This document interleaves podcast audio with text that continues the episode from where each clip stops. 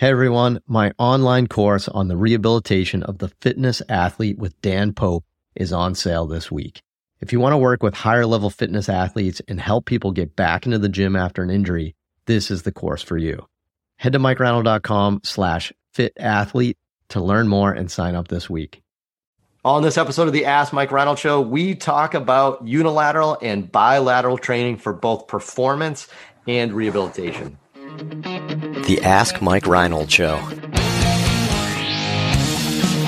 Helping people feel better, move better, and perform better.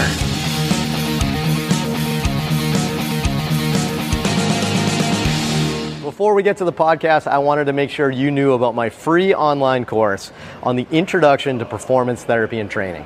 If you want to learn how to get started optimizing and enhancing performance, this is the course for you. Head to mikereinold.com slash performance to sign up today. Welcome back, everybody, to the latest episode of the Ask Mike Reinold Show. I am up at Champion PT and Performance up in Boston, Massachusetts, with our crew of PT and strength coaches, the ones that like to participate in podcasts. We have more, but some people are shy, right? Just kind of keep that in mind. We'll throw that out there for social media. But yes, this is part of our crew on social media. We have a very large group of diverse people at our facility. It's amazing. But I'm here today. I got Lenny Macrina, Dewesh Podell, Mike Scaduto, Dan Pope, Dave Tilley, and Lisa Russell. I'm getting good at that, by the way. That's getting like that a bird? It's getting, it's getting, fast over there, right? But, um, but anyway, we are here answering your questions. Head to mikereinold.com, click on that podcast link uh, to ask us some questions. Be sure to subscribe to us on on iTunes and Spotify, so we keep doing it.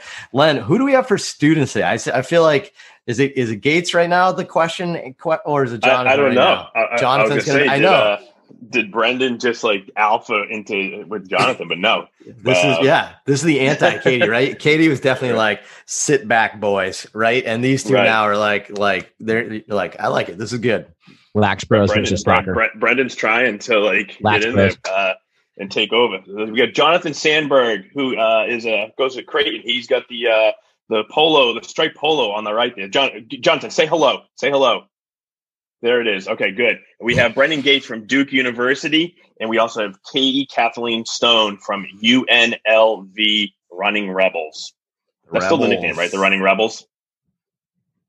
She can't hear me. She can't hear. She's just sitting there. She no. looks good just sitting there. She's just posing. Yeah. I like that. That's yes. good. She's, a, she's is that a statue? Is that, is that a cardboard cutout of Katie? She's like a fan cutout. Yeah, she paid for her seat. that that that is pretty awesome. Uh, Jonathan, what do we got for a question today, my man? So Steve from Michigan asks, I still hear a lot about unilateral exercises being more functional than bilateral exercises. Do you think bilateral exercises are not as functional or helpful to perform? Is there a is there a place for both? Mike Boyle has it in the chat.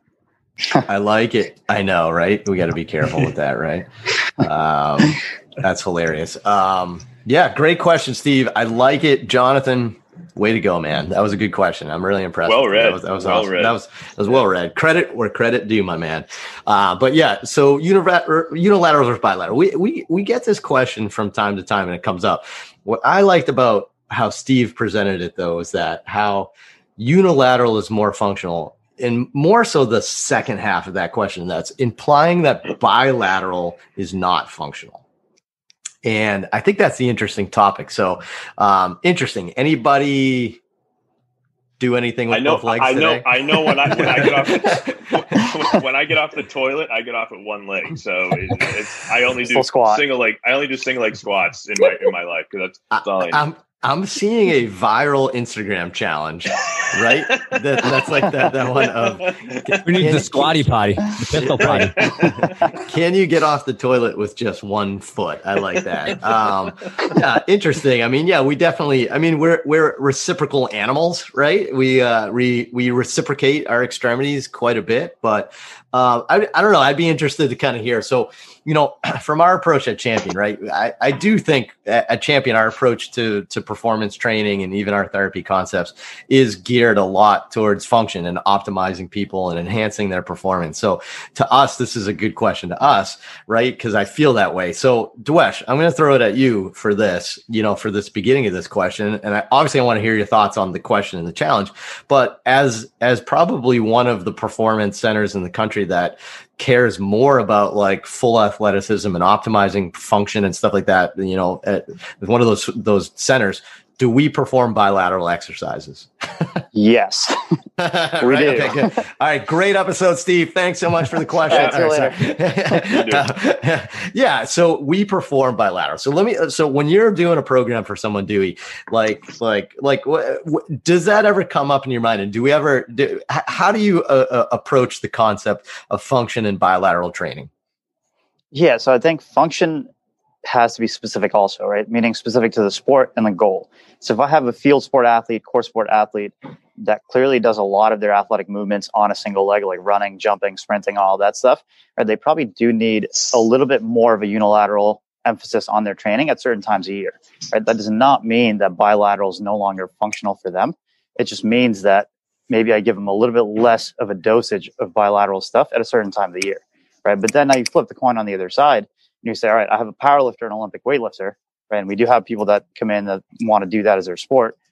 Their main functional movement is a bilateral squat or deadlift or clean or whatever it is. You know what I mean? So like they have to be a little bit more heavy on the bilateral movement, but they do get a small dosage of unilateral stuff so that we can continue to work on just keeping general athleticism there, um, keeping movement variability high so that we can, you know, learn to move and control triplanar. So like the answer that. is both. I like that. Right. It was quite, I mean, the answer is almost always going to be both, but I think that's a great uh, it's a great start to this question here is that figure out the tasks that are specific for the individual and what's unique for them and make sure you're you're training the tasks that are specific to them. If you want to be truly functional you have to include those things. So i think we all agree that a lot of people need unilateral training. I think we all agree that a lot of people need bilateral training. So let me throw this question to the group then now at this point is saying um, um, you know, is is there a place for doing bilateral in a unilateral athlete? And I don't even know what that means because we're all, you know what I mean. But let's, let's say somebody mm-hmm. that's like a field based athlete that's running around.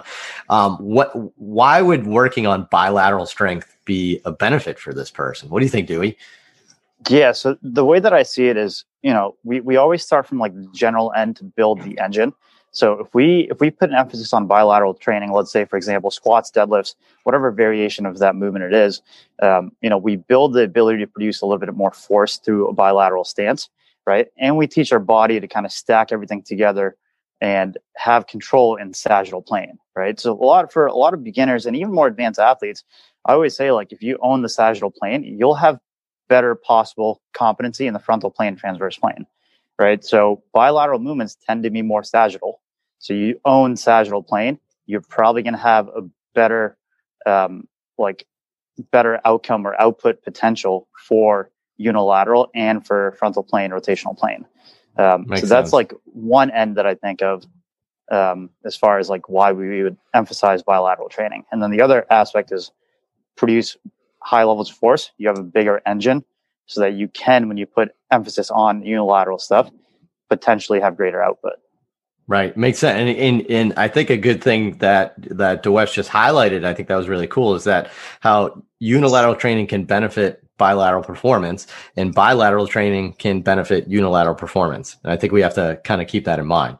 Um, for, for, I don't know, other people in the crowd, like, is there a benefit for just saying, even in somebody that's, uh, you know, such a field based person that needs unilateral stuff, is there a benefit of just saying that we do bilateral just for pure load, pure tension, pure strength gains, right? And then and then carry that over to unilateral. Like to me, that seems like an obvious reason to use it, right?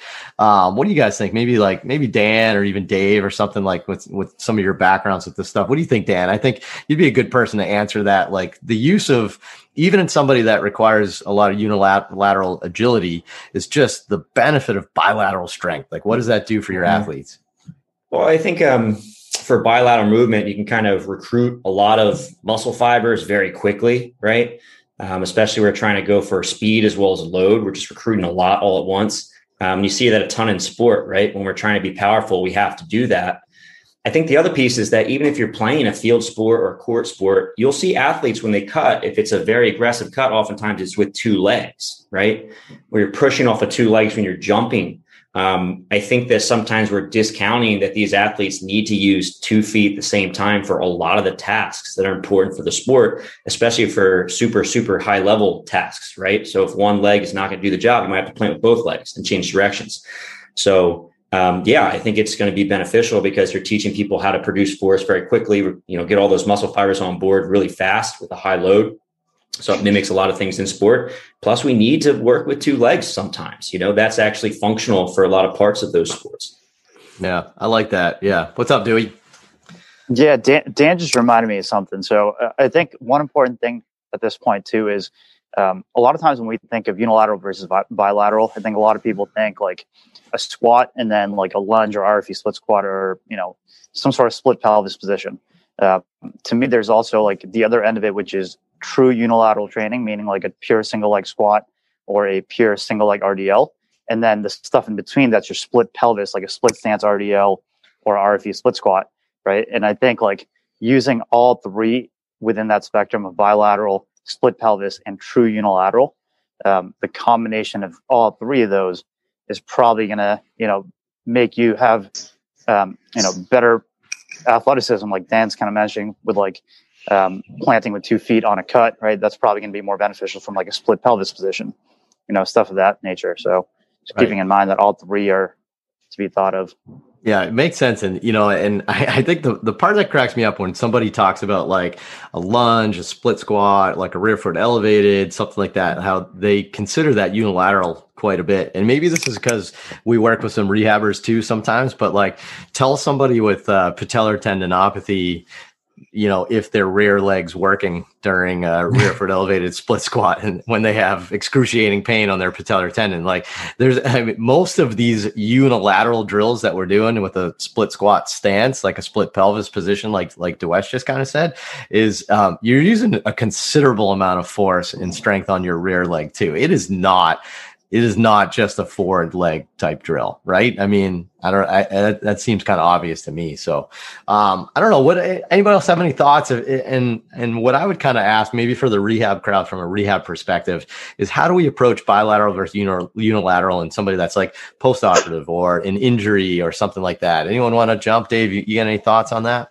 Yeah, it's interesting. I was going to kind of say sometimes we're we're intentionally going the opposite direction from like trying to load bilateral first because we want to take weight bearing off of someone's leg, right? So sometimes I think that people can't tolerate single leg exercises when they're like a tissue or a graft or a surgery or an injury is just not really like able to feel like comfortable with all that weight on one leg. So there's a lot of times when we're intentionally putting someone on a force plate and saying like make sure it's 50 50 or make sure it's a certain amount of weight. So I think it's an interesting kind of like angle you're coming at it from a performance side or not, because sometimes you might just be really limited in somebody's ability to tolerate some of those single leg stuff. So we'll do kettlebell deadlifts and goblet squats and regular squats for a, a, pretty like a full six week cycle just because of the, the tissue itself can't handle it.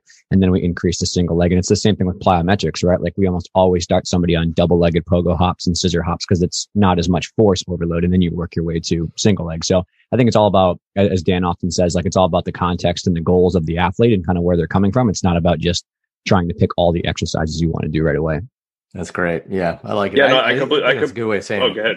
Yeah. No, I, I, I, completely, I think that's a good way. Mom and dad are fighting. Yeah. I, uh, I, well, in my head, I see a lot of ACL patients, so I'm systemizing more or less what I'm doing. Right, I don't have to reinvent the wheel every time a new ACL patient comes in. So the first four weeks is going to be basic stuff, right? Table stuff, range of motion, get the knee to calm down.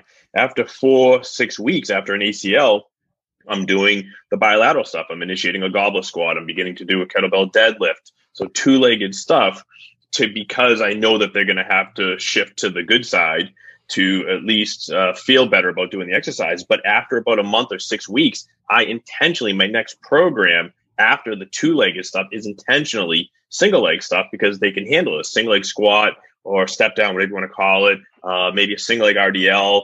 Um, I'm intentionally adding that into the program because now I feel that they can now better isolate, obviously, on that side, on the ACL side. But leading up to that, they were doing four to six weeks of a bilateral movement to help them unweight to the other side. But it's all kind of built in. That's how my ACL programs kind of all run. And then after that, now I'm seeing how they're doing, how they're progressing. I'm testing them a little, um, and I'm now I'm going to increase capacity, right? So now I want to do heavy, heavy, right? I'm going to do really, uh, really. This is where the the meat of it comes in, is really getting heavier. So probably doing some kind of uh, front squat or back squat. So a two legged movement is coming back into the program, but they're also going to be doing single leg stuff mixed in as well. So it's a kind of turns into a hybrid program after that. And what a great way right there, like that we demonstrated how unilateral athlete, athletes can use bilateral strength to just get load, right? Let's get after a squat like heavy, a deadlift heavy, and then see some carryover to some of our single leg training. That's a great way. But then what, what a great flip right there, you know, from Lenny, you know, kind of saying like, look, somebody has isolated weakness in one leg. Let's make sure we're, we're drilling that isolated unilateral training for that one person to address their specific weakness. So right. again, you can see like context, like Dave said and Dan said, you know, the context of what they need to use it in is is uh, is super important. So um, I, you know, I think that's a great episode right there. Like, where if you actually try to like summarize like a little bit of of the benefits and like everything else, like we got to use both, right? I think that's I think that's the key here.